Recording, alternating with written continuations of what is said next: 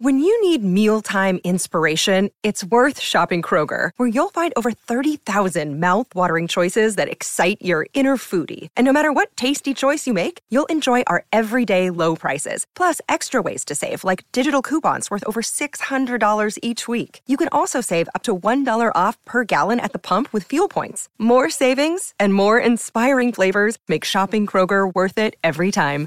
Kroger, fresh for everyone. Fuel restrictions apply.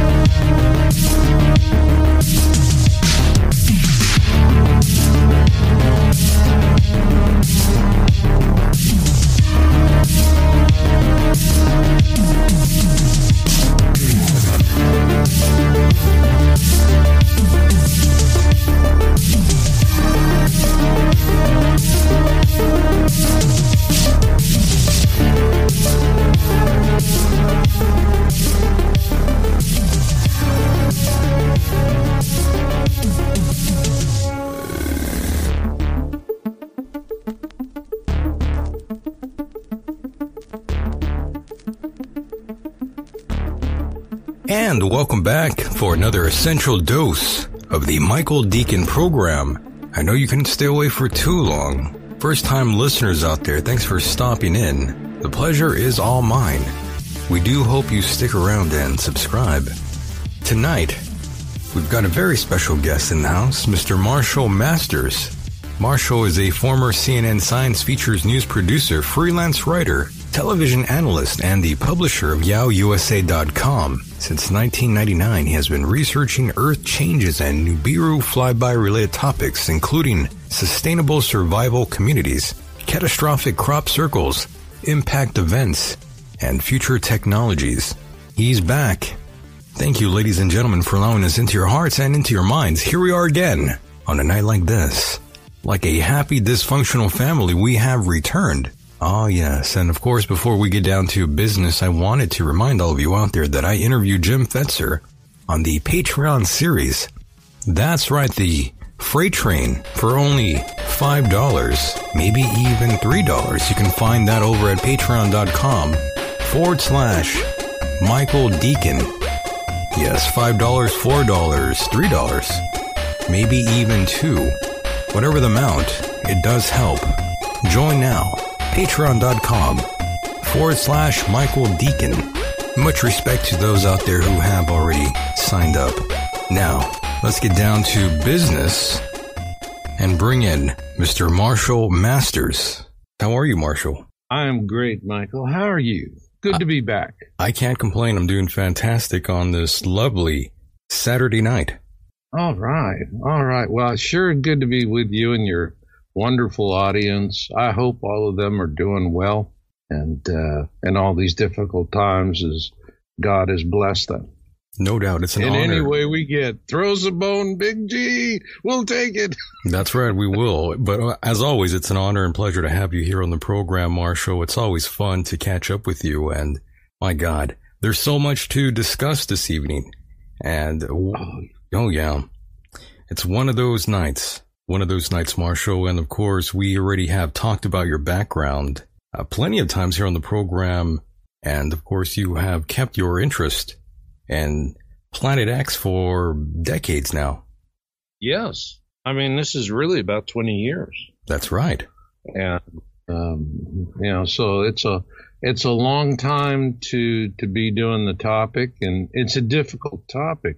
You know, uh, it's it's a statistical fact that dentists commit suicide more than anybody else That's true. I, I relate to dentists after 20 years of Planet X. Oh my! Well, don't do it, Marshall. Don't jump oh, off no, the ledge. No, no. But I, I sure can appreciate the, the you know, it's, uh, it's a difficult topic to handle. But on the other hand, I get such wonderful emails from people, such supportive stuff. You know, you've been supportive, but the other hosts have been supportive. Uh, and yeah, there's the, you know, the grumps. Oh yeah. And uh, hey, you can't please everybody. You really But can't. But you got to be thankful. You have to be thankful for those people as well, though, Marshall. Those that criticize your work, th- they're still there and they're still reading your work. Yeah, they do that. And interestingly enough, it may sound strange, but they help me because it's just, you know, good old fashioned schoolyard politics. Uh, when the bullies, you know, going around and bad talking you, everybody wants to see who's going to get a butt whooping. That's you right. know? Yeah. and uh, that's where they come and they took a look at people come at my site to go see who's going to get a butt whooping and they go well, well hold on a second. This guy's actually trying to do something to help people. Hold on a second here. And uh, you know the the worst vicious attacks i've had have always helped to grow my audience not reduce it. So right. i have no problem. You know you want to be nasty? Be nasty. You're helping me. Thank you. That's right. They're interested in your work regardless. So the haters, the lovers, Yeah. you know, they, they're all coming from the same place anyways. Yeah, yeah, they There's all. passion there. You're right. From actually, yeah, from the same place. Passion. Ooh, Rob. Yeah. You got to be thankful. You can't really be angry too much with these folks. But yes, Marshall, you've been around the block for a long time and you have received criticism for the longest time. But of course, anyone who talks about these sort of subjects will be heavily criticized no matter what they do. That's right. You know, I mean, but the worst part of it, I can deal with that. That's Yeah, you're a big fine. boy. Been through that for years. You're a big man. it's you can handle it. It's the suppression. It's like I have two channels. For years, my my model was to do videos on YouTube that Right. help promoted my work and my books. And then next thing I know, uh, this was actually, you know, it's funny when we think of suppression, we think of the last few years while Trump was in office, and that it didn't really exist before that. It's always been there. Uh, for me, it was it was awful after September of 2017, and uh, that was the Blood Moon Triad, and it was a there was for a month more people researched Planet X and Nibiru than in the history of the internet, and up to that point, and so that was startling enough. And what they year? were all Christians. What year was this, Marshall? They Sorry. 2017. 2017. Okay. Blood Moon. Remember Hagee, Pastor Hagee, and the Blood Moon Triad theory? Yeah. hmm I'm familiar. Yeah, and that was the predicted events. It happened, uh, you know, celestially. It happened. A lot of people were expecting something cosmic and powerful. Uh, uh, we never saw that coming when in our reporting, but I still felt that it was really important to follow it. I I actually didn't have any issue with Hagee and Blood Moon Triad because one thing I know from studying the ancients was that celestial alignments was the key to their proph- prophecy strategy. Good prophecy always starts with a harbinger that Right. lets you know you're on the timeline of a catastrophic event. So get to it, Bunky, and you know, prepare. Right. And by the way, Marshall, Uh, the reason why I asked you is because I wasn't expecting to hear that many people were searching about uh, Planet X that year. Uh, you said it was very popular at the time, even more popular than uh, pre 2012. Is that what you are telling me here, Marshall? It was in one month, more people, and they were all Christians, were searching on the terms Planet X and Nibiru in that one month than in the history of the internet all the way up to that month. Amazing. Okay. That was, and it, it was just Christianity bought Planet X and paid retail for it. And because after that, it put Christianity in the crosshairs with the Planet X topic, which that had never been the case before. Prior to that, Planet X was just like uh, an altern- alternative science fringe group kind of a thing. But this took it mainstream. Oh, I this see. took it mainstream. And uh, that was after that, the suppression on me was horrible. And I have channels on YouTube with over 18 million views to date. 18 million. And I am terrified to put up another video. I mean, if I put up a video on YouTube today on my Yowbooks channel, I titled it How to Grow More Better Roses with Horse Manure. YouTube would deplatform me for manure abuse. Really? That bad? I'm not making a joke. This is how crazy it is. You know, there's You a new piss- sheriff in town and he's a mean drunk. You pissed somebody off. It's pisses somebody off. But you know, Trump says he's going to start his own social media. And if that is going to catch on like wildfire. Isn't that interesting, by the way? I'm glad you mentioned It that. is. Yeah, Trump starting his own Yeah. social media platform, but that makes me wonder what happens to Mike Lindell then. You know, he has his own social media platform and he wants to go heads up against YouTube and Twitter. But now you throw uh, Trump into the mix. That's uh, very, very fascinating now. I think Trump is going to take a big tent approach. And what he's really got to do is it's not about the software. The software is there, it's well established and developed. This is literally about how fast can you build server farms. I'm not talking about, you know, a couple of rooms with a dozen, you know, towers sitting Sure, there yeah. I mean, you know, the pictures like you see of Google and Amazon where they just have buildings with rows and rows and rows and rows of blade computers. All right. And by the way, they're all running Linux, not Microsoft. And so he's, and it's so, I mean, everything's there. I think, you know, Trump, when he, if he does it, he has the name recognition, he has the call, he'll get the support. To He's got the this. money, right? All right. And then as, and it's going to grow. And here's the interesting thing. I think Trump is going to grow. It's going to become more popular. And what's going to happen is Trump is going to pick up a lot of new data centers around the country from Google for really low prices because he's going to gut half their audience. Think about it. If a company like Google with or Facebook, YouTube, I mean, these guys start losing huge chunks of market share 25, 30%, 40%, 50%.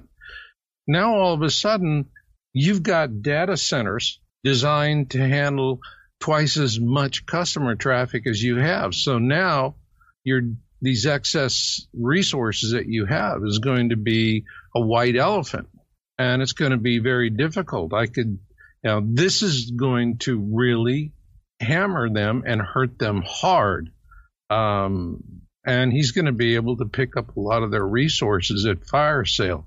So, you know, going out and thinking, okay, we have the power of gods and we're going to shut this guy. You know, Sun Tzu said there are some governments and some armies you don't fight. He should have said there's some governments, some armies, and some rich guys you don't fight either. I thought you were going to use another word. Pardon? I thought you were going to use another word there.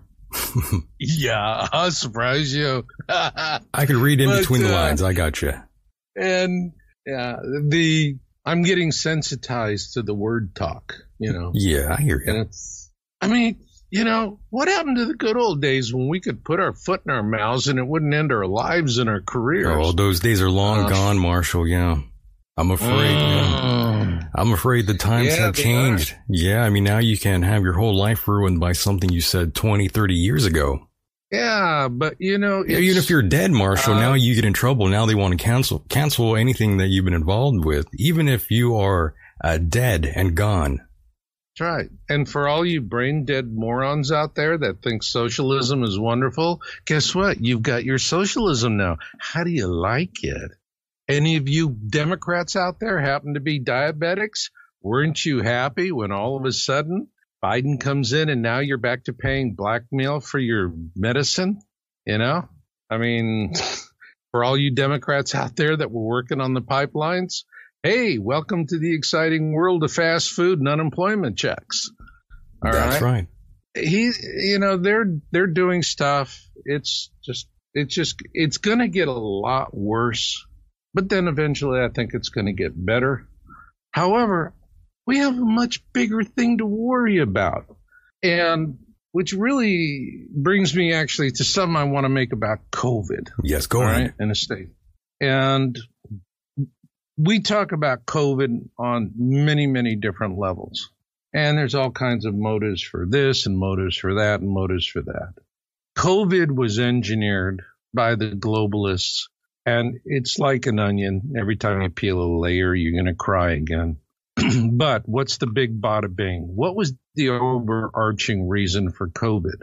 Is that we as a species are at a point of evolutionary breakout. Okay.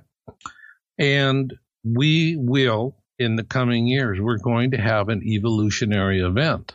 And our species, our, our vibratory rate is going to increase. Right now, we're 50 to 80 hertz.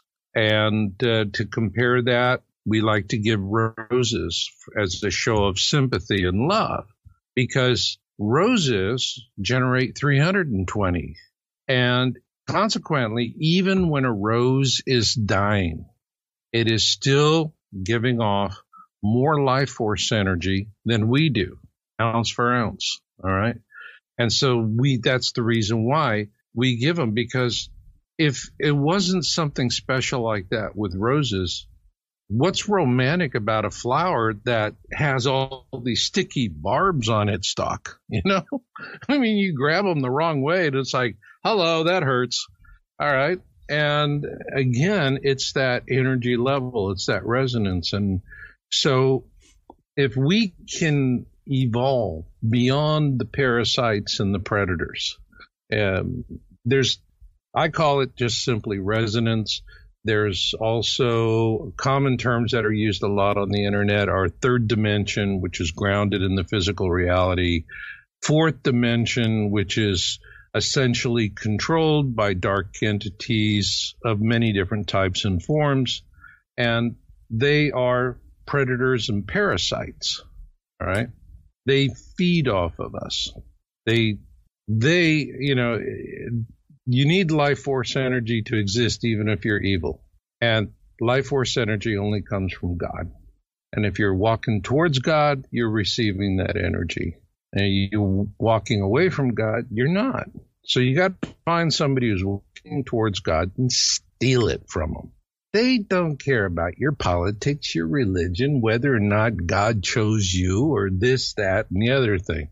All they're interested in as predators and parasites is how to keep you in a state of fear and to keep you divided and hopeless. So, in other words, because these are like psychic are, vampires, in other words.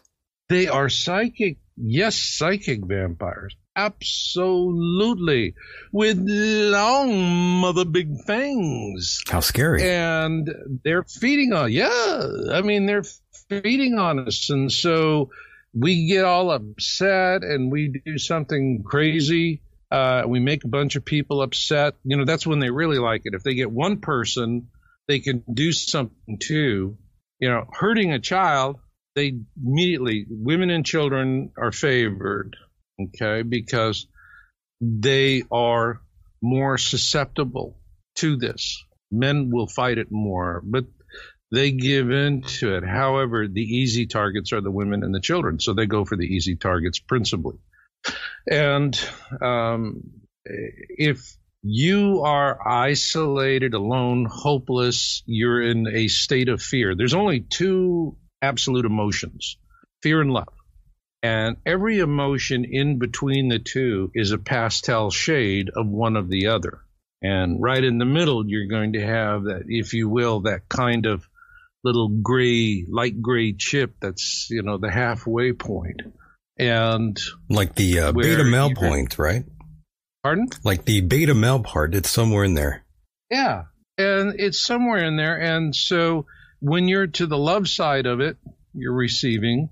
And uh, when, however, if they get you into a state of fear, particularly horror and extreme pain, you know, that's the one of the things we're going to find with the globalists is when they're harvesting adrenochrome and they, how they torture these poor innocent children and women um, you know, who are these individuals? Cutting on them while they're alive. By the way, Marshall, who you are know, these individuals? They're, they're huh? Who are these individuals you speak of? By the way, those that don't know. Epstein et al. Oh my. So this whole thing with the Epstein thing, if it with the Giselle Giselle Maxwell, right? I mean, to put it in Giselle Maxwell just got a judge to say, okay, we're not going to this information public because if people see it, she's never going to get a fair trial. It's that horrifying and that shocking. Okay. So this is uh, what we're going to learn about them and what they've been doing. They're satanic. It is pure satanic ritualism. And this has to be challenged. This has to be fought. It's right now, uh, I'm I, I have to say, you know, that I'm really watching our government fail us, every institution, and even at the state levels. Yeah, they keep doing uh, that. Was no hard. Doubt. Yeah, it's been disappointing, and of course, I'm seeing the headlines right now, Marshall. And just a few days ago, maybe three days ago, I see that a judge denied a bail request from uh, Ghislaine Maxwell. I'm not even sure if that's how you pronounce yep. her name. Ghislaine, I think, is how you pronounce her name. Uh, something like that. Regardless, uh, Ghislaine, a, they had it, yeah. but yeah, he denied it, so she was a flight risk, and but there's a tremendous amount of suppression, intimidation. These are real ugly people. Very and disgusting. It's interesting, uh, you know. Trump just did a 45 minute interview a few days, a day or so ago, I think. I listened to it, um, and he's you know, now he's on where he can start nibbling at their heels, you know, mixing them with their nonsense.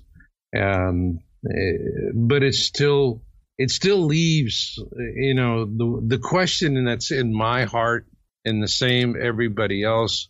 If this election is not fixed, there's never going to be another free and fair election in America.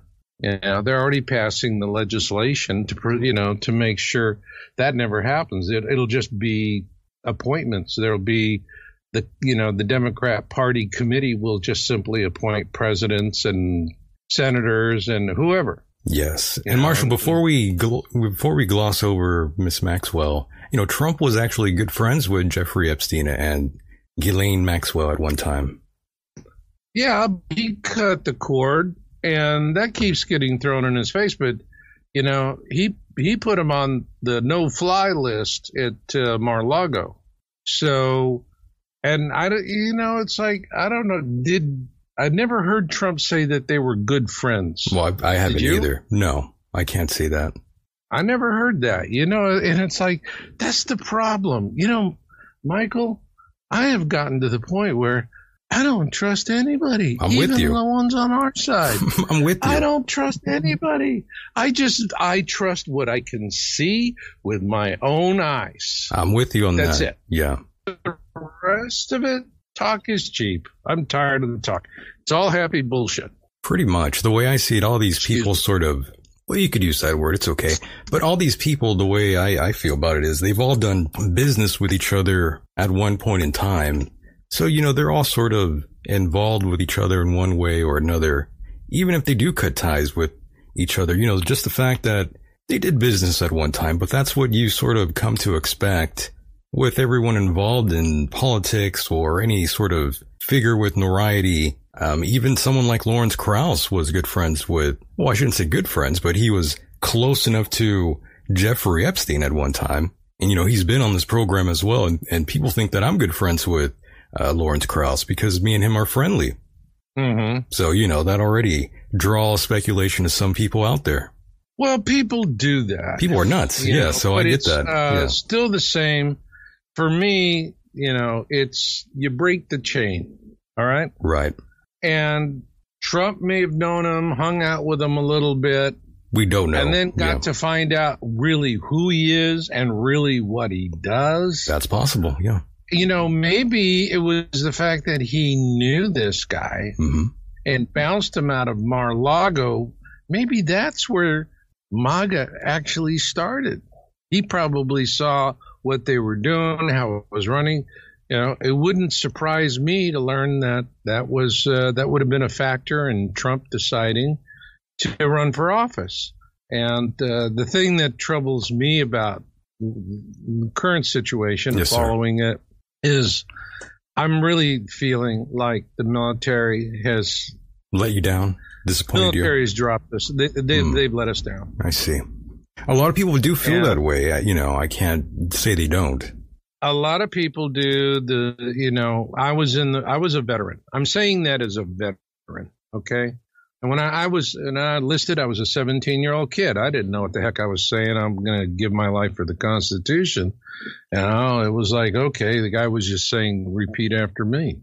You don't think about it that much until afterwards when they start teaching you how to kill people. And then all of a sudden you start thinking about that. Um, but I'm looking at this and I think, you know, our troops, they're solid.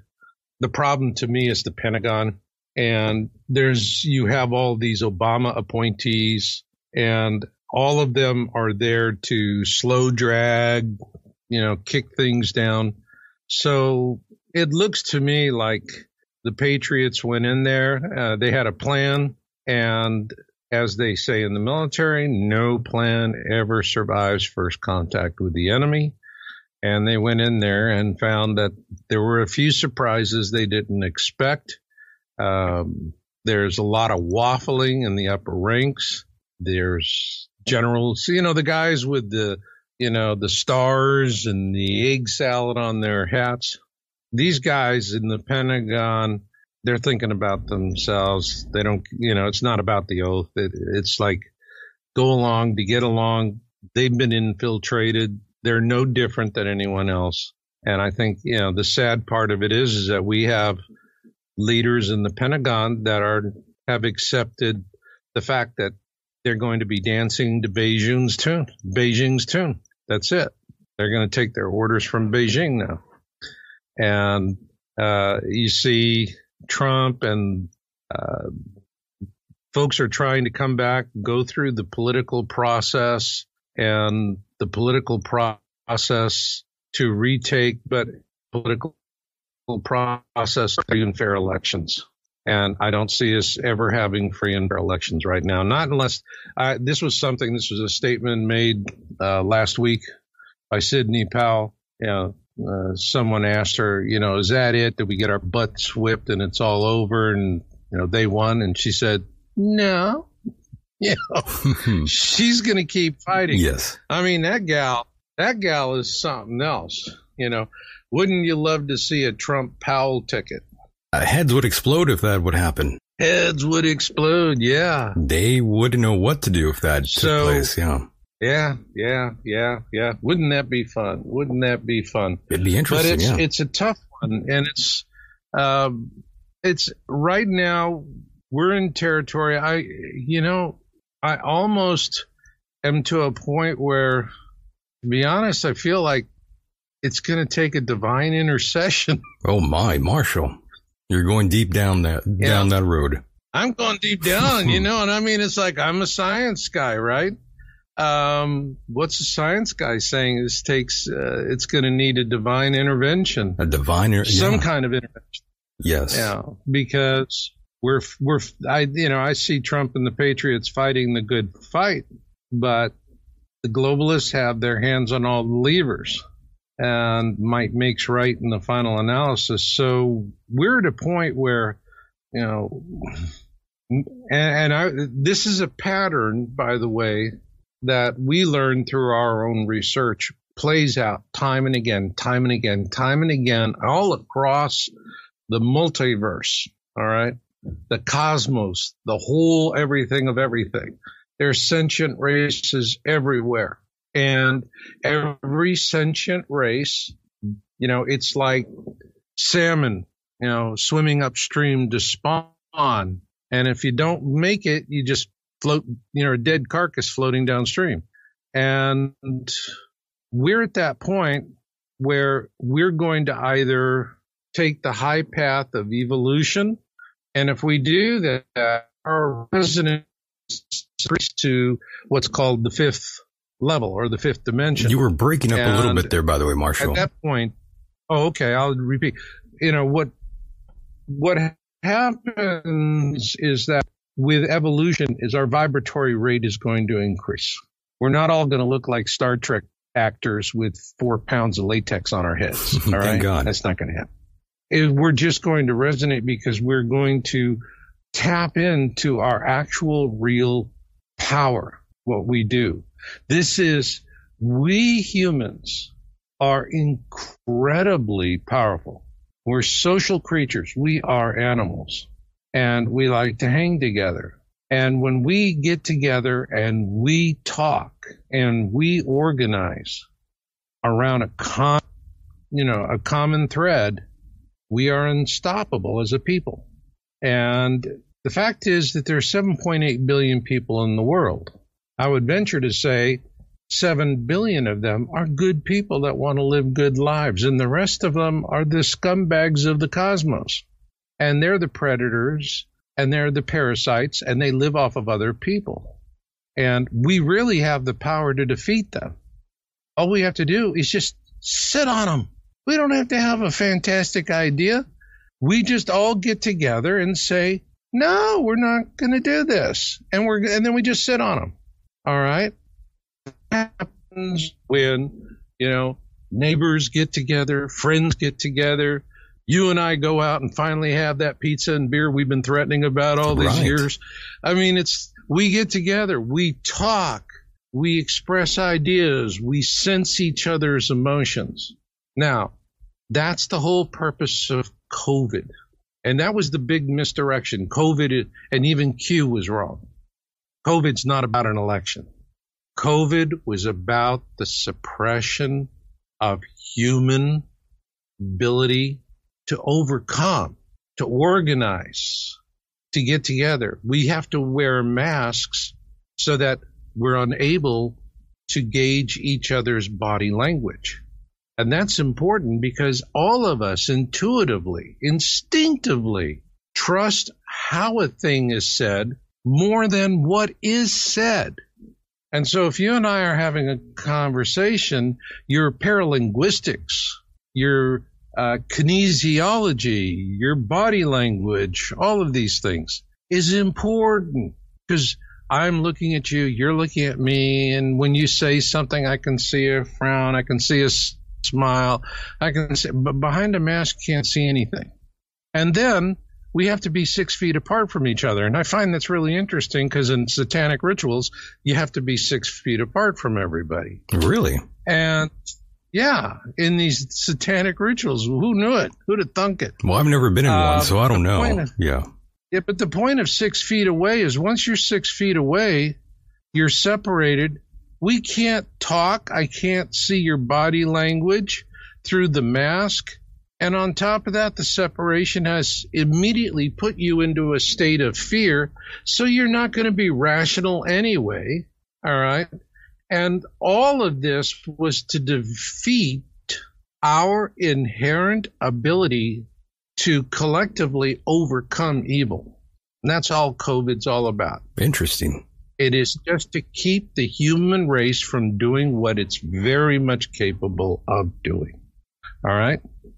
And we're all, you know, caught up in all of the politics and all of this and all of that. Um, it's, know, it's sad. I am particularly worried for the people that are taking uh, the vaccines. I'm not taking the vaccine. I don't need it because I had COVID and got over it. And even if I hadn't, hydroxychloroquine works. You know, oh my God, we said that word. Um, and there's other things. There are therapeutics. You have, um, it, it is something you can treat. You don't have to die. All right. And you have no more chance of dying of that with the therapeutics that we have than any other cold or flu. So the whole thing is a statistical trump. So, uh, you know, they they just pumped it up statistically so that they could keep everybody in a state of fear. But think about it. We don't travel.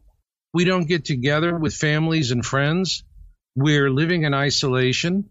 I would venture to say more people have died. Oh, did we lose you? And we have now lost Mr. Marshall Masters. Thing was called death by COVID. I mean, by the way, Marshall, you, could, you, you dropped out there for a second. Yeah, I heard that. I heard that. We beeped out, didn't we? We sure did. The uh, okay, but yes. Yeah, so. so that's the whole. That's the whole point of it, folks. Is that they don't want us to evolve. If we organize, we can talk to each other. All right, we can do amazing things. They just don't want us to be able to organize. That's all. And that's big. There's a hundred other things with COVID you could talk about. And uh, and what is really sad because I'm I speak to doctors, and every doctor I've ta- I've asked one question. I says, "Does hydroxychloroquine work?" And they go, "Yes," and then they shut up. They don't talk. And here's why. Because then I asked them, "Are you going to take the vaccine?" And every one of them, I don't care what their politics were, they said only if I need to be able to do it in order to continue practicing medicine. Right. Yeah, that's a decision a lot of yeah, that's a decision a lot of people are going to have to make. And I'm glad you mentioned that, Marshall, because one of the things I was going to ask you in regards to COVID is the vaccine. And the nation's very first vaccine passport is coming to the Big Apple, evidently. And they want what they want to do is the Excelsior COVID, Pass. The vaccine, sorry, the vaccine is. Uh, here's the interesting thing. I'll, I'll, tell you something about the vaccine because one of the doctors I spoke to is actually treating COVID patients right now. All right, and her patients all live. I asked her. I said, "Are you going to take the vaccine?" And she said, "No." And I said, "Would you take it to save your license to practice medicine?" And she said, "No." I'll quit practicing medicine before I would take that vaccine. Ah, well, that's interesting. Why? And what she told me, and I confirmed, is this is not a whole new thing. Everybody's kind of thinking, oh, this is some exotic new vaccine. This vaccine has been in the laboratory for 20 years, and COVID's been around for decades. But these RNA vaccines have been, they're trying to make them work. And she said the reason why they couldn't get them out of the laboratory was that the test animals always kept dying. And well, we now we're seeing news reports. People get vaccinated and they drop dead within 24 hours. All right. So what was happening to the lab animals and they couldn't get it there. Now they could bring it in. And uh, here's the problem with it is that it's this is not like a typical vaccine. In a typical vaccine, I, I, remember when I was a kid, polio was the first vaccine that came out, and there was so much excitement, so much uh, good feelings about it because um, I, re, you know, I went to school with kids who had had polio, and it's, you know, that's it. You know, they're in braces for the rest of their lives. It's not pretty and if they're lucky, actually. Yeah. And uh, so it was a terrible disease, and uh, it stopped it, and there was a lot of positive support for it. But you know, vaccines, traditional vaccines, it's just kind of like a, you know, a, a, a detoxified version of the virus. All right. So it's the virus, but it's not strong enough to cause the problem, but it's strong enough that your body can then recognize it and develop the antibodies for it so you're going to be immune. And that's and then once it's done, then it's that's it. It's over. Okay. With this COVID vaccine, it don't stop. What this doctor told me is with this RNA is it's programming the body immune system to go after COVID. Well, once it's done that, it just doesn't say, okay, mission accomplished. You know, that's it, let it go. No, the RNA and the immune system keep going in a new direction. And what happens then is your immune system is going to start attacking you, all your major organs, starting with your lungs. And what she said is that you're going to have people who, if they have this reaction, uh, they're once it starts, it's it's there's there's nothing to be done for it. They're going to come out initially and say, oh, they have to have more vaccine, they have to have more injections or whatever. But she said, once that happens, you're just going to die, and you're going to die very, very badly. And she said, This is something that once you have done the vaccination, whether it's a single dose or a double dose, but after you have been dosed, uh, the vaccine is going to be working on the COVID for approximately, I think she said 42 days. And then from that period to six months, you're in a window where it could start attacking your other organs in your body. And then that's it. It's catastrophic. You die. You're just going to die. And it's worrisome we could very well see in a few months that a lot of people are going to be dying. They're going to cover it up. I mean, you know, look at with vaccines already. Uh, I, I know too many parents that have autistic children, and all of them had the same story. They all felt horribly guilty because they were holding their infants down while they were getting pumped full of heavy metals with all these vaccines. They were just getting the pincushion treatment. And then the next day, the kid's brain is burned out after you, you know, you, you, you put enough lead into his head to solder together uh, a post office or something. But uh, this is the shame of it that, you know, they are so easily trivialized by the mainstream media uh, these people have, I mean, look how long people have been trying to warn about vaccines and they just get played down. They get silenced. They get suppressed. Yeah, for a long time. And it's going to, going to be the same thing. So what we're going to start seeing is, you know, they're going to start, they'll do what they, they'll point in every other direction except themselves. That's what they do. Uh, but probably, you know, by late summer, people are just going to know that a lot of folks are dying and you know it's going back to the vaccine. Of course see it's so easy for them to say they died of something else. Just as easy with covid it was oh he was decapitated in a motorcycle accident? Sure. He died of covid. All right had covid right i mean that's what they did statistically jacking up the numbers. So even the people that are going to be dying from this, and they're going to die terrible deaths, and it's going to be agonizing for them and their families. They're going to die being completely betrayed and believing in the people who did it to them. That is going to be the sad part. And uh, see it coming. So I don't know where where there's an awareness kickoff, what it's going to take for people to start realizing what the value of their freedom is. And uh, there's nothing terribly clever about, you know, racing out and becoming a hardcore communist. It may sound sexy uh, about socialism. I've seen what socialism does. There's nothing sexy about it. Um, and then for me, this really gets down to why did I take an interest in politics? Uh, you know, because you look at my site for over 18 years, 17 years actually. I, I didn't do any political reporting. I did some initially, and then I quit doing it. All right.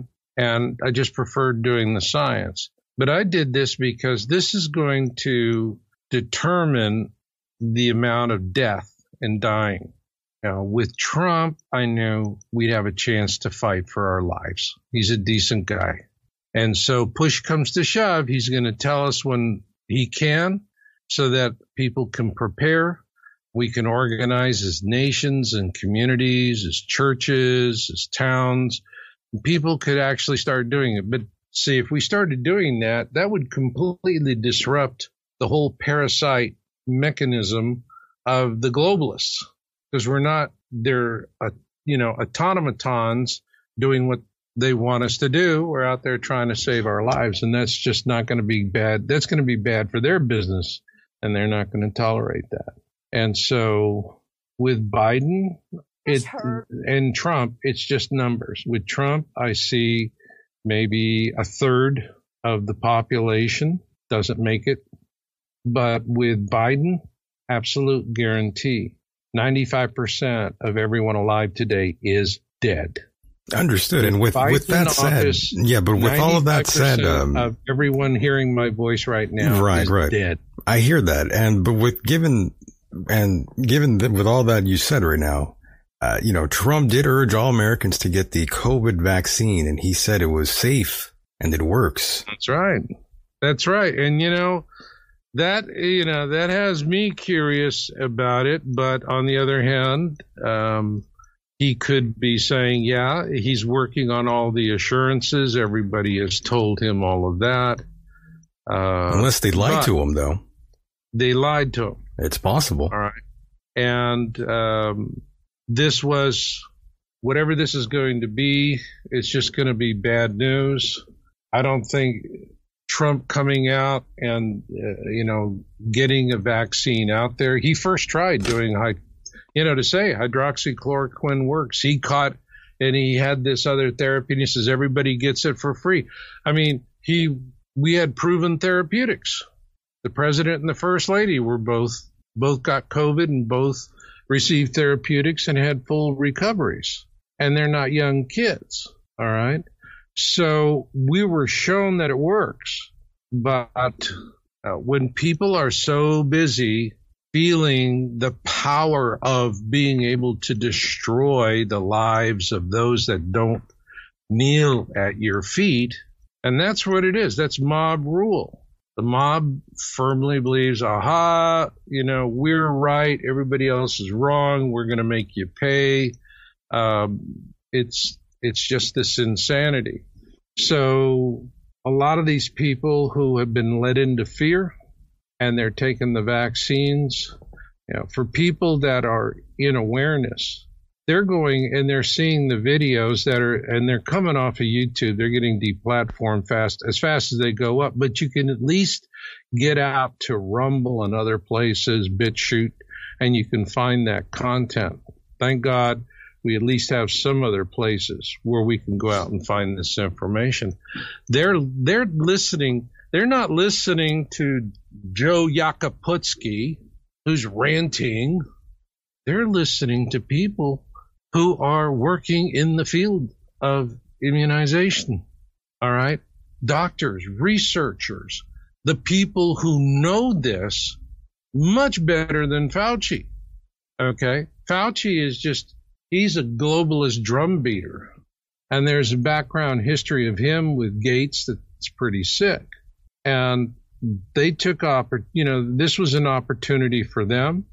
They're going to go out and do this, and uh, because they're, you know, Gates is a proponent of eugenics.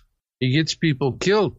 You know, one of the things that the mainstream media has done an excellent job of suppressing is all of the people in Africa who have died or been permanently disabled because of these vaccines that uh, you know Gates was bringing out in Africa. Yeah, with him and He's, Melinda. Gates already yeah. killed all kinds of people with these things. So these vaccine murders, they have it down to a science. They know how to do it. So we don't know. You know, people are going to be dying, and they they're not going to understand they've been set up to fail by the people they trust and believe in because they have just been so completely and frankly perfectly uh, trained You know, they've been mentally, they've been programmed. Well, that's why I don't trust anyone in any political realm, left or right. That's right. You can't. That's right. You can't. And, you know, it's for me, okay, um, I guess I'll never be able to travel across the country on an airplane again or take the train. Yeah, but Marshall, that's one thing. Yeah, let's get into that for one moment here. As most people know, at one time, you know, you were someone that was doing the whole talk circuit thing for a while. And, uh, you know, that's what you do when you're an author. You would go on any platform you can to sell your book, to talk about right. your work, of course. And all of that now is pretty much gone. And I'm sure it's hurt a lot of people out there. But Marshall, um, the last couple years, you weren't really doing too many of the talk circuit sort of platforms, were you? I'm not quite sure. No, because, you know, I don't have time to talk that much. I come on your show because I like hanging out with you and you got a good crowd and I feel welcome here. You know, it's yeah, nice. They like you. All right. And, but I've been working on my book, Win Win Survival Handbook. I've been working on it for seven years. I have crisscrossed the country. I have spotted all kinds of places where survival communities can be established with uh, in areas where there's reasonable prices and flexible permitting and planning and the right kind of terrain and threat risk profiles. Uh, wrote the book. It was a huge effort of seven years, a huge effort, and it resulted with a book that's 436 pages, 123 graphics, you know, and writing it, I felt like the contractions were coming every second. Uh, it just was a tough thing to get it out there. It's out there, and I knew I needed to do it um, and, and accelerate it. I didn't even plan to get it out. I was originally planning to do win-win in like 22 or something like that. Um, but in 18 or in 2019, I saw Planet X with my own eyes. September 9th. You know, it's, it's interesting. You know, this 2017, September was bad news for me. And in 2019, it was bad news again.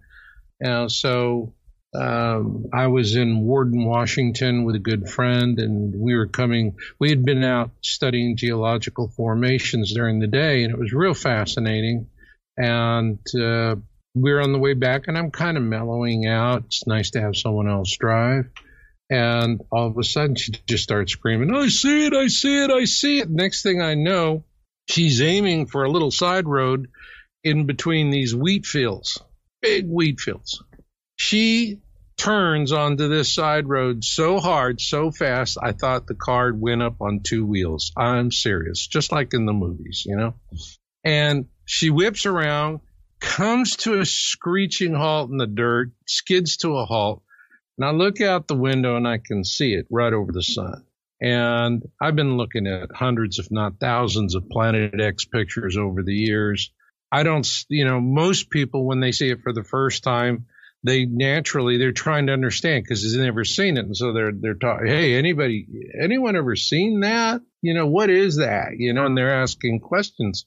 I don't do that um, I see something like that, I know immediately what to do. I start scanning it. That's it. I don't think about it. Do not. I'm just simply scanning left to right, top to bottom, and absorbing the detail and putting it into my head.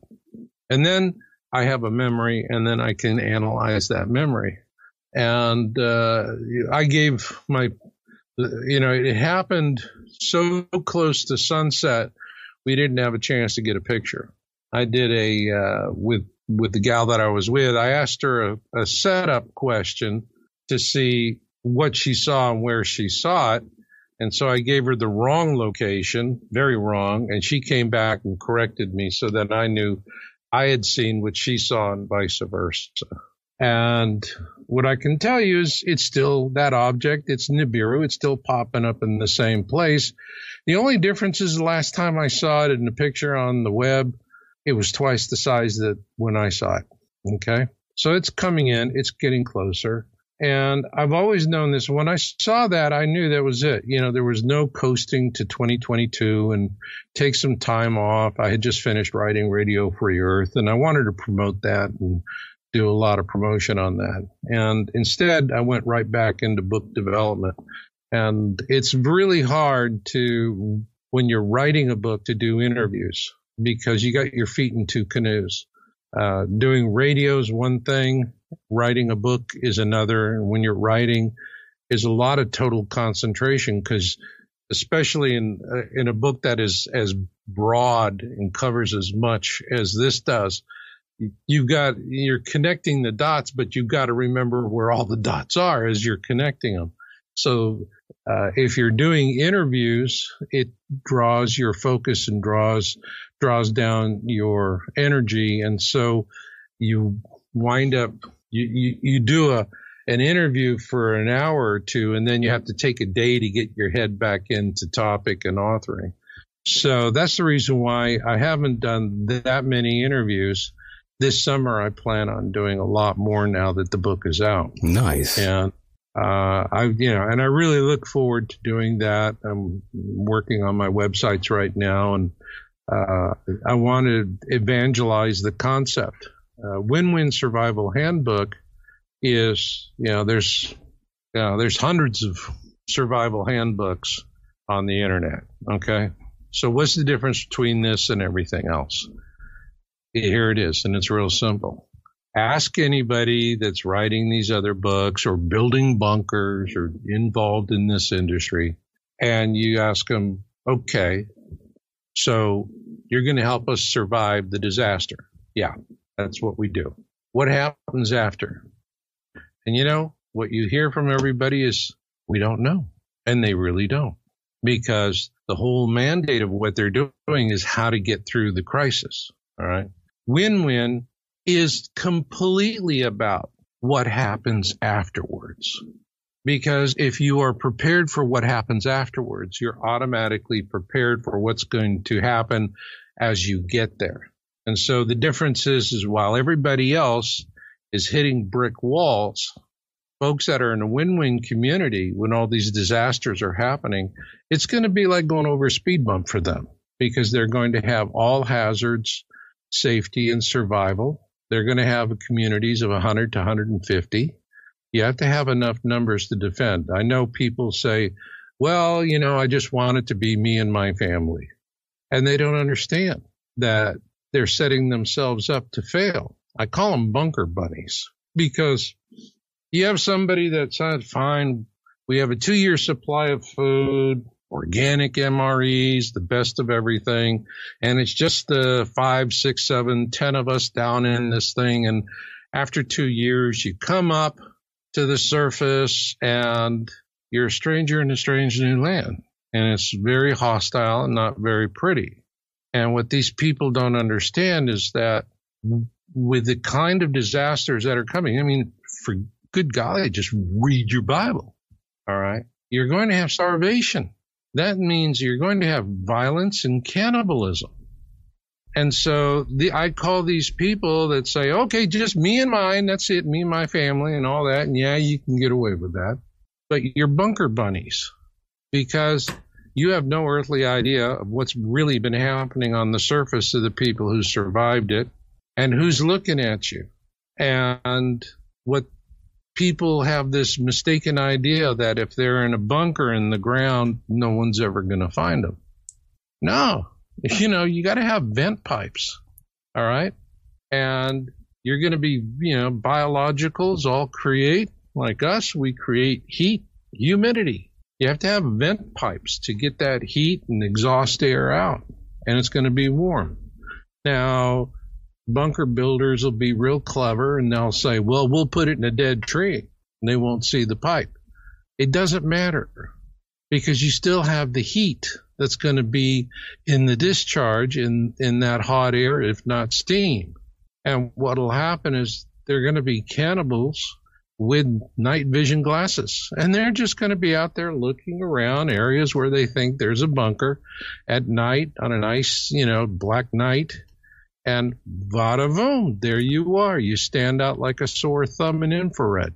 Okay, they got you marked. In They other know words, where you're not you're not for these bunkers at all. Then you're not in favor of them. In other words, Well, there you're what you're doing is you're just setting yourself up as a food source for cannibals because you don't have enough numbers. You're not going to know what the hell you're doing. You're going to be a stranger in a strange land. You're going to come up and maybe you come across somebody and they oh my gosh, they're going to be saying all kinds of the wonderful things that you want to hear.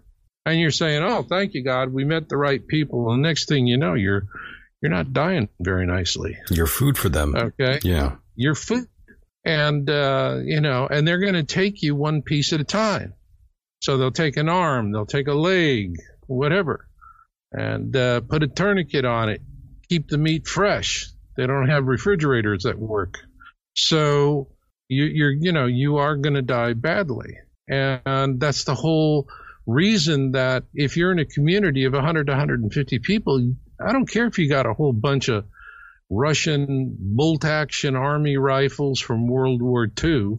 Okay. You got a hundred of them. People who are predators are going to look at you and go, uh, no, that's a hard target. We're going to pay way too much in blood and treasure to go after them. We'll go for the bunker bunnies, the ones that were really smart and said, it's just us. And we're not going to, it's just going to be us and the family, and that's it and they're going to look for the smaller numbers because they know they can take the smaller numbers. Yeah. You know, it's nice to live in a bunker and all that for a, a short time, but for how long realistically, you know, how long can that last? Eventually you're going to have to come up. Well, you have to come out and living in the bunker is a lot of the bunkers. I mean, I've been in bunkers. People have invited me to come take a look at them, what they've done. I'm discreet. I'm not going to tell about who's got what and where. Right. Uh, I've seen some of them that I thought were really impressive, and others where um, I remember one, and then they opened it up, and I could immediately smell the outgassing, Hmm. and I knew what that came from. They Yeah. were using construction plywood instead of furniture plywood, and construction plywood is going to outgas for two or three years, That's right. and that outgassing will kill you hmm in a contained in a confined area. So I mean, I saw that they made mistakes. A lot of them uh, tend to like these uh, corrugated pipes uh, that you use for like um, you know irrigation and ditches, uh, where they're eight foot wide or ten foot wide, and literally when you're inside these things, um, it's like being in a World War II submarine. Now what's coming is you're you're, you're not going to be able to just wait for a couple of days and come to the surface. I mean, this is going to take time. When the Planet X flyby is in full swing, you're going to be down underground a lot, Yes. a And Marshall, over a span of two years. Now, consider this. It's like you say, well, okay, so it's as comfortable as a World War II submarine, but people managed. Yeah, they managed. They would have a 60 day cruise. And the crews who are trained for the ardor, you know, for the hardness of doing that, um, they knew at the end of 60 days or the end of their cruise that they would come back and, uh, you know, they could whoop it up, go have some fun, let their hair out, um, let it down. But if you're living underground to survive, uh, taking women and children, old people, people that are, you know, they're not hardened uh, submariners, and you're going to make them stay down in what is essentially a World War II submarine for many more months than they would have during World War II. I mean, it's unrealistic. And then you have the problem with all the food, and you don't have fresh food. And these people are storing, you know, canned and processed food. And if it's organic, canned and processed, that's okay. You can get by on that. Um, you know, people don't realize was that, you know, in, in, during World War II, there were C rations and it was canned food and it was organic. Okay. Um, interestingly enough. And so, you know, the soldiers could eat it and live on it, you know. Um, but, and the whole thing of today, we have, you see folks that stockpile, you know, spaghetti and uh, all kinds of side dishes and cheese and mac and all of that. Well, anything that's processed or GMO, within two weeks, the flora in your lower intestine is gone. I don't know if anyone's ever familiar with the terms probiotics and prebiotics, but what you really need to be doing is if you're eating that kind of garbage is you need to be loading up on probiotics and prebiotics because what you're doing is sticking a lot of carbohydrate and simple sugars down into your low gut and it's going to destroy the positive flora and uh, increase the negative. And next thing you know, you're going to have diarrhea, cramps, fuzziness. You can't, you're going to be physically impaired. You're not going to be able to function. And so it's death food. So I look at all of the mistakes that I see people making because they don't, they're not critical thinkers. If you're a critical thinker, before you go out and buy all that Kraft macaroni and cheese, try living on it for two weeks. Just get canned chili, spaghetti, Kraft macaroni and cheese, beans, whatever. But get all your GMO and processed brands and live on that for two weeks. Well, Marshall, I think some people already next... people already eat that sort of nonsense already. well, they eat it, but see what they don't understand is it's mixed with fresh fruits and vegetables and meats. It's part of the diet. It's not all the diet. When all when all you're living on is canned chili and all of this, you know, I mean, you're living on nothing but Hormel and mac and cheese and spaghetti and all that stuff. All right you don't have any fresh fruit, you don't have any fresh vegetables, you don't have any fresh eggs, meat, dairy, nothing else. You're just living in, entirely on that type of food. That's it. Some people do, which you, is scary.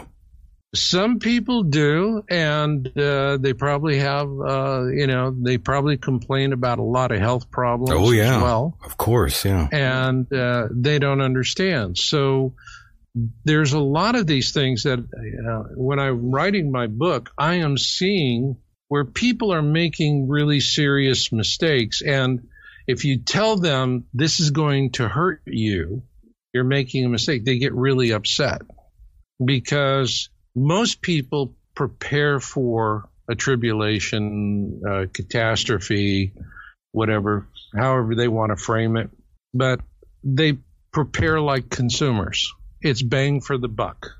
All right. And the big thing is like when you're buying emergency food, it's how many calories does, you know, if you're having 2,000 calorie a day meals, how much does it cost you for the 2,000 calories?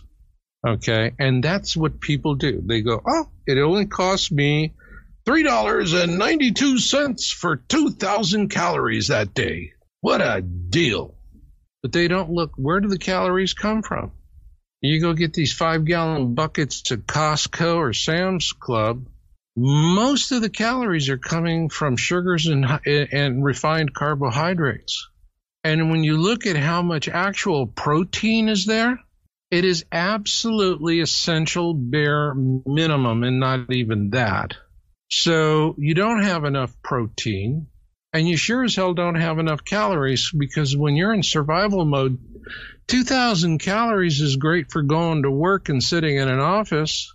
But if you're out there and you're humping it to survive, you need 3,000 calories. You may need 4,000 calories. You're burning calories like crazy. So 2,000 a day isn't going to be good. And if you're getting mostly sugars, sweets, you know, fructose, uh, all this nonsense, that's again, you're not going to be able to function. The food is going to be hurting you. That's the reason why, with a win win community, it is about the community not only has the ability to feed itself to grow fresh food, but the whole point of a win win is that it's a church that farms and teaches farming. And so, in I designed the book so that the communities can be self sustaining and, most importantly, profitable. The people living there, it's a lifestyle change. All right. It's no different than you see folks that are getting into the off grid movement. Uh, they're into permaculture communities. Uh, so it's kind of a back to the land and people doing that kind of stuff. These are the people that are really, uh, in terms of a win-win, they already have one foot in the canoe. For them, it's just swing the other foot in and sit down and start paddling. But for everybody else, it's like, say what doesn't make any sense. And so they say, I know Costco, I know they got the five gallon bucket. So if I get a bunch of five gallon buckets, I have a cash register receipt. And all I have to do is if I have any doubts or fears, I can sit there and study my Costco cash register receipt and know that God loves me. Good Lord, Marshall. All right. It don't work that way. It don't work that well, way. Well, a lot of people don't even go there. You know, they can't even afford going yeah. to Costco or whatever, you know, so, you know, they a lot of these people have afford. to eat this, this nonsense, you know, and it's funny right. because the same people that you were talking about are the same ones that complain about wearing a mask, messing up their health when their health is already pretty screwed up as it is, Marshall. Yeah, it's getting compromised. And so that's what they want to do to us. They want to compromise our health. They want to weaken us. They want us to die in big numbers. They don't need 7 billion of us to serve them. Would okay? you say this is a part of Agenda what 21, they really Marshall? want is about a half a billion of us. All they need, you know, they just need a half a billion humans for slaves. And that's it. That's all they need. And they can, and a half a billion humans, they can control a half a billion humans very easily. It's when you get up to 7 billion, it's too much. All you got to do is have a stampede and that's it. The game's over. You know, for them, the globalists, it's like we are the cattle in the stockyards. All right. And what happens when the cattle in the stockyards all of a sudden go, so that is a slaughterhouse. And that's what happens to us when we just think they're taking us somewhere to get more food and we die. And we're going to talk about it with the other cows. We don't know how to make plans and strategic things and how to fire guns, but we're cows and we stampede and nothing can stop us when we get going.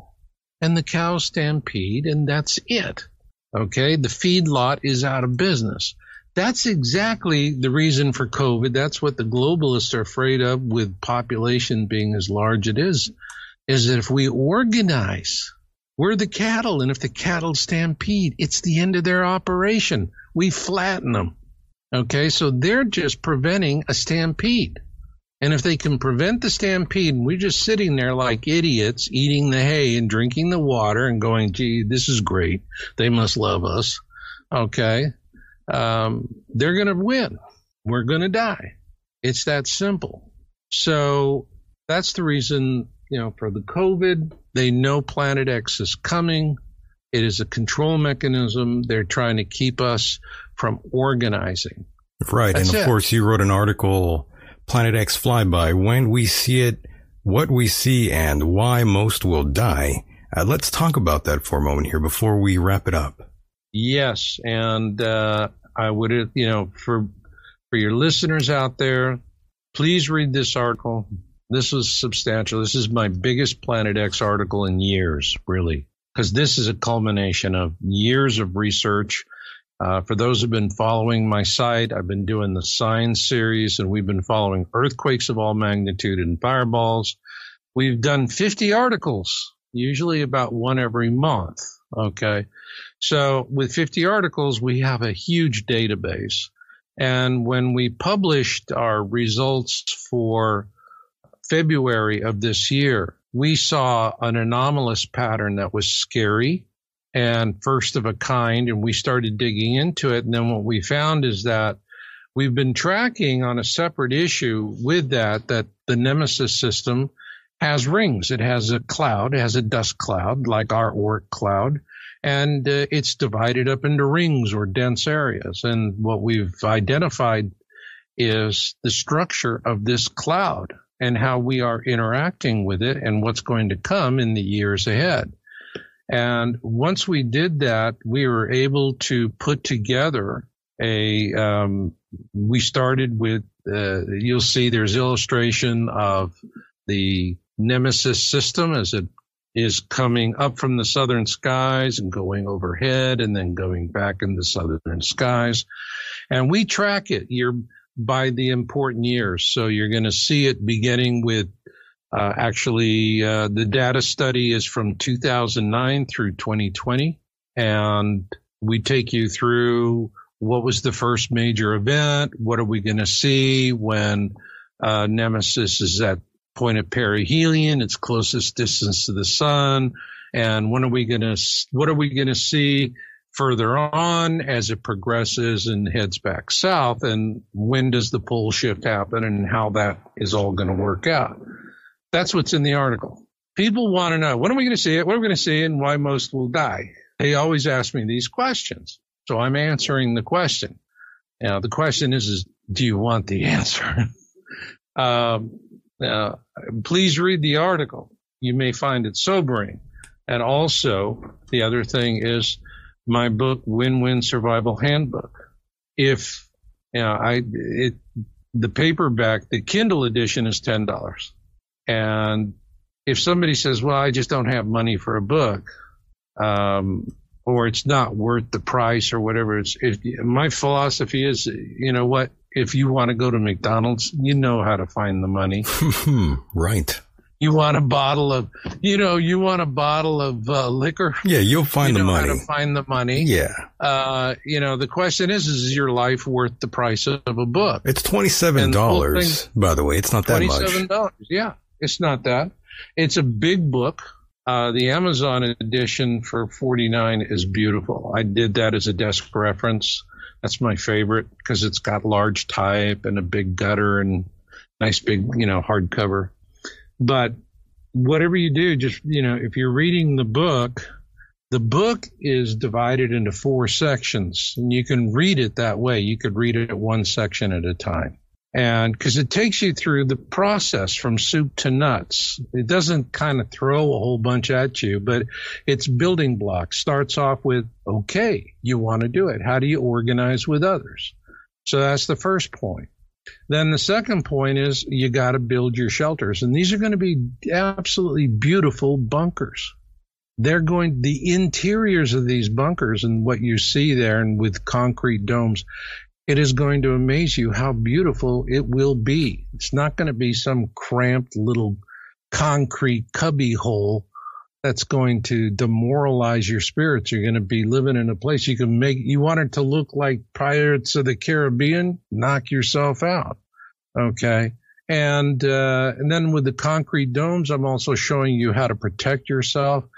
The whole book is written on models. It's, I always look for successful, proven, best business practices, best of class products, uh, you know, whatever the best of the best is, and it's off the shelf. Right. The only thing I actually invented for the book was the applications, the concept, but also was something I call an impact basket that is a, an affordable way to dramatically increase your defense against impacts from uh, meteorites, large ones of, about 150 to 200 pounds. And because uh, you you know these are going to be underground and they'll take and survive probably something you know it could even be larger. Depends on how the impactor is composed and angle and speed and those variables. But it's going to protect people from you know, most everything they're going to have to deal with nuclear, biological, chemical. You cover everything. Tsunamis, floods. It covers the whole thing, but you're going to live in a really nice place. Then it's the farming and ranching, and you have to produce 10 times what you need for your own community. That's an important thing because now you're going to be profitable. You can start growing and I talk about how to fund a community. Actually, growing cannabis is a fantastic way to fund. It's one heck. Well, people will like that part. Yeah. Yeah. You know, I don't like getting into recreational cannabis. Sure, sure. I don't want to get involved in that. This is pharmaceutical grade because you are growing in a laboratory condition. So you know, it's for uh, cancer patients that are chemically adverse. That's the standard, and that's the premium. That stuff pays two thousand a pound at wholesale, and sometimes more. So, you can, if you want to finance one of these things, um, if you're going to do that and you're in a place where you can permit and do it, uh, I can tell you that funding is kind of, you know, the liquidity on the funding market right now is not terribly good. But if you're doing hemp or cannabis, money oozes out of the cracks in the walls. I mean, it just it comes at flying at you. So well, that's where the money is. The easiest way, easiest way to to finance this. But so you're learning how to grow and do all that, and then the fourth part is how to build alliances. And it's so important for people to have folk schools, food clubs. Um, you there's this notion that you could go out and buy a, you know, build a bunker in the middle of nowhere. No one's going to know. Nonsense. Every local's going to know where you're at. Okay. People out in the country, you know, it, this is city thinking. City thinkers like, you're next door for 20 years. I never know you. You know, that's in New York. You live out in the country, everybody knows what's around them. You have to. It's the country. All right. So they're going to know you're out there. So it's not about being reclusive idiots racing around with assault rifles and pretending to have war games. That's stupid. You don't prepare for confrontation, you prepare for cooperation. You build alliances, you work with others, you become a part of the solution. When you're doing your community, you're you're growing uh, and you're making money off of the uh, uh, you know off your growing operations. But once everything goes to hell in a handbasket, what you do is you keep producing but now you start supplying the local community, the people around you, and you're working with churches and food banks and distributing food and helping people. And all of a sudden now you are a sacred gem of the community. You're able to help people stay alive and you're feeding them with fresh food. And this is uh, a real important advantage. So it's very much a different way of how you do it. And what pulls everyone through it is it's about all hazard survival and future space colonization. See, that's what makes it work. If you can do what is necessary to survive on Mars, all right, you're going to survive here. And the thing about it, and there's a chapter in the book, it says feeding a thousand Martians a day. That's the goal. That's funny. the food systems. But it's actually how I designed it because there's only three, there are three things you need and we have them in ample supply on Mars and on Earth water, soil, and basalt rock. That was it. Mars has water deposits. They found water. They've got basalt flows. They've got soil. And you have that to start with. A win win survival community, such as I describe and show how to develop and build in the book, you could literally take that to Mars with only about a 15% difference in the technology mix. That's it. That's it. Just 15% difference between here on Earth and on Mars for doing it. So it's space colonization. And if you're preparing for space colonization, it's a whole nother way of looking at things.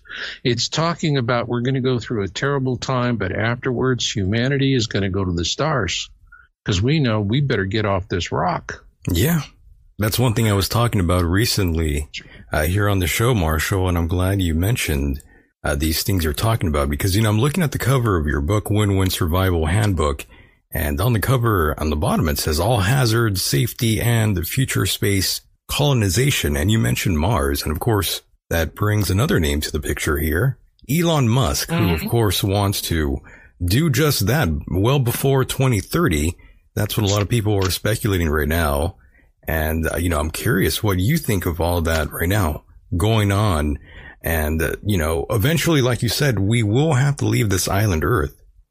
Well, you know, right now, when I was growing up, there was only, you could count on one hand the number of agencies that were doing space. You had the yeah. Russians, you had the Americans, you had the uh, ESA, you had the Europeans, and then, you know, the, there were the Chinese and the Indians kind of, but you know, that was it. You could count it on, oh my God, now look at all the companies that are coming in. They're building rockets. You got Am Bezos wants to get into the space race. Everybody is wanting to get out there. They want to, and the big thing that they want to do is they want to start mining the asteroid belt. Mm. Man, imagine if they you find an asteroid up there that's twenty percent gold and silver. Whoa, Well, that's what they're hoping what a for. Payday, Right. you know. And so this is, uh, you know, this is the big thing. This is where we're going. You know, we we're going to have a flyby. It's going to be hard. We're going to get through it, but we're going to get through it with a lot of our technology intact, or at least the people who can recreate it and do other technologies. But we are going to go, if we survive this and we evolve, that's the important thing. If we don't evolve, we're not going anywhere.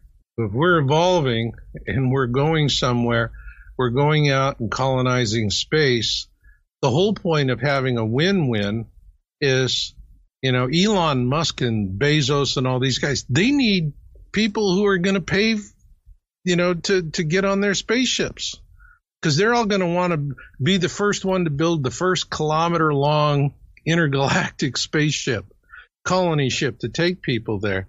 My feeling is, you know, for win-win communities, at the very least, their, their progeny are not going third class steerage and eating Cheerios for 10 years.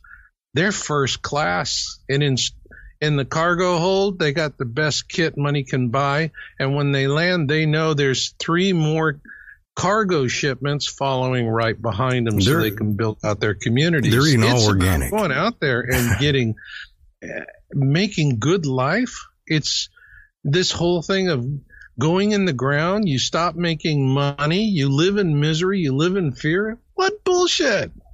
You know, you go out there and you're with family and people are pulling together, you're making money together, you're all getting rich together, you're going to go to space together, you're doing things together. That is what you do to get through it. And what makes it work is veterans.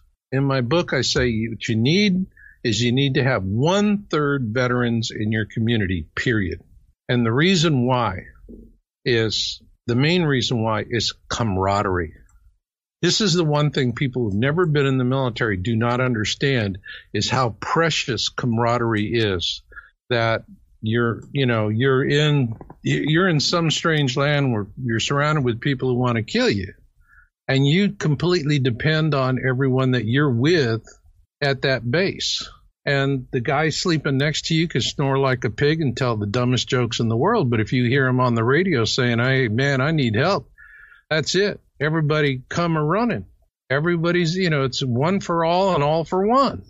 And so that's the reason why you need to start your community with veterans because for them to take city slickers and turn them into space pioneers. And the key to that is camaraderie. And you have to learn, like the Marines say, improvise, adapt, and overcome. All right. And this is what needs to be taught to people so they can survive. And all of this is in the book. It's a whole different way of thinking about it, a whole different way of looking at it. What I would say to those of you who've been intrigued about off grid communities or permaculture communities, this is just a logical extension of what they're doing.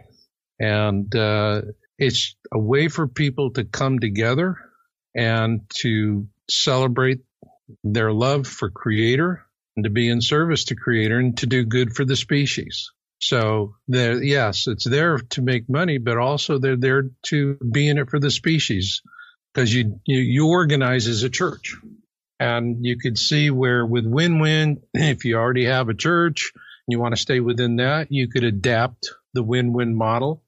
Uh, otherwise, you could do a constitutional church, is what I talk about in the book. And a constitutional church is not a new idea. For anyone out there who's served in uniform, you know what a chaplain is. All right. You understand whatever branch of the service you were in had a chaplain corps. And none of the branches of the service have an official religion. A religion is an explanation. A church is just simply under the Constitution, a gathering of people to celebrate God. That's it. That's all you need to be a church in the Constitution. So I take the very basic definition And I use a very successful time proven model of chaplain corps in the military to organize it. And so it'll be very, very easy for veterans to understand it. And for those of you who are not veterans, go ask a veteran. They can explain it to you. Just say it's it's a church that follows a chaplain corps model, and they'll be able to explain the virtues of it to you. So it's not about being afraid. It's not about dog eat dog. It's about who can kill who or any of that stuff. It is win win is win win. Everybody wins. And your community is going to survive, and you're going to survive within a greater rural community, and those people are going to appreciate you because you're going to be in service to them. And it's about being in service to others, not being afraid of your shadow. And so do please, you know, read this article, YOWUSA.com, Planet X flyby, when we see it, what we see, and why most will die. And when you do, you'll see a link to the book. You'll see a cover for Win Win, and please check that out. Very nice. I want to thank you for being a part of the program yet again, Marshall. Always a honor and pleasure. Thanks for stopping in, and we will do this again in the near future, my friend. Absolutely. Always wanting to come back to you. You got it, brother. Thank you so much. Okay. Take care. Cheers. Good night. Good night. And there he goes, boys and girls, the one and only Mr. Marshall Masters. Give him a round of applause for being on the program as well. And my God, looking at the time here, it is almost that time to wrap it up. Before I drift off tonight, boys and girls, I do want to thank all of you out there for hanging out with me tonight. I know it was a short show, and I do want to thank Mr. Marshall Masters for hanging out as well. Keep in mind, if you want additional content, bonus material, please check out the Patreon series at patreon.com forward slash Michael Decon. And yes, that is where you'll find more gold. Much respect to all of you listening, those who tune into the podcast version. Much respect to you. And of course, you can take us on the road by searching Michael Decon or the Michael Decon program on all popular podcast platforms. Thanks for pressing play. The world is a mysterious place, and life itself is a mystery. Until next time, good night, everybody.